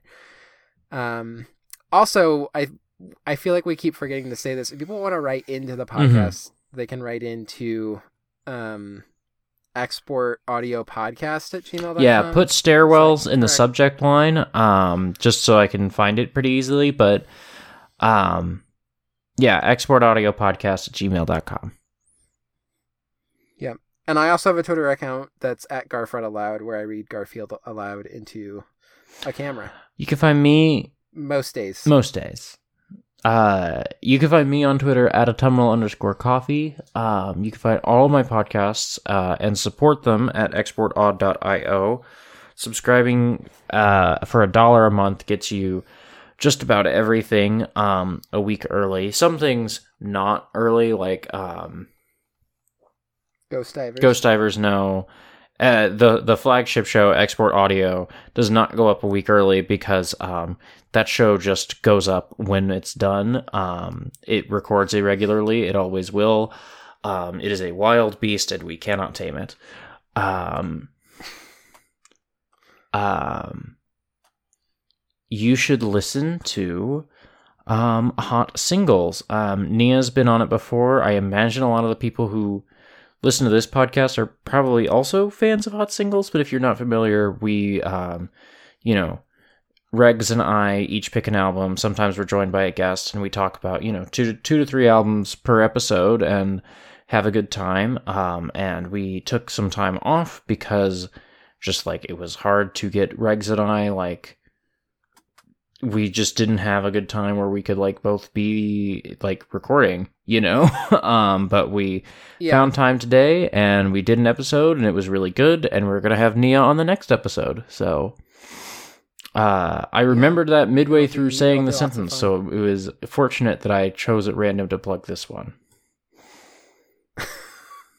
Yes. If you want to listen to the other episode that I've been on, it was the um, Flowers by Sin Fang, Apocalypse Girl by Jenny Hval, and um, Transformer by Lou Reed. yeah. I was trying to remember the name of the album. Surprising that Lou Reed is not in this movie. I'm tired and I have to pee. yeah, kind of. Um, one last little thing. Um, so like we said, you can email the podcast. Um, you can also, if you want to talk about this in like real time, you know, you don't have like a question to ask. You just like want to say something or you know just BS. Uh, export chat in the abnormal mapping Discord. You can go to abnormalmapping.com and find a link there. Um, and there's a channel to just talk about any export podcast. Um, uh, you can talk in any channel on that Discord, but I am promise you I'll see it if you post it in export chat. If you post in TV and film, good chance I'm not going to see it. So that's all. Um, I might see it unless people have been talking a lot about the MCU, in which case I am not going to Yeah. look at it. Um, I kind of just skip a lot of that because I, I don't care that much. I'm sorry. Um, one other thing that I thought of, um, I think most of the people who listen to this podcast are like subscribed to the Patreon currently, but that might change over time. Mhm. I don't know. Um, if you are listening to this and you are listening to it in the public feed and you're like, I don't like the fact that I'm listening to this episode and they're like, this is what we're doing next, but I can't actually write in because by the time I write in, like, it's two weeks Yeah. have passed and not one week. Um, if you go to exportaud.io slash stairwells quality, is it stairwells quality or stairwell quality? Um, let me check exportaud.io slash stairwell quality. Okay, singular. Uh, so if you do that, you can one go look at what we've rated everything in the spreadsheet, but you can also look at we put in like what the next Mhm. episode is going to be. Um, so if you just went in there, you could like see what's coming up. You can also, if you want to email next week about Wings of Desire, I would be happy to talk about Wings of Desire two weeks from now. Don't you even Yeah. worry. Yeah, definitely. if you wanted to email next week about the Hunger, the first movie that we watched, we would still. I would talk be it. We may not remember it as well, but we'll talk Mhm. about it. Um, so yeah, you can always email about any movie Yeah. we've done. But I also just wanted to put that in there in case people are like, oh, like it's Mhm. You can find out what we're doing. Also, we like post about it on Twitter. Yeah. I know not everybody has Twitter, but I feel like most people listening to this Yep. probably do. Um. Anyway, let's get the fuck out Anyway, of here. I have to pee. Okakoro is real. Okakoro is real.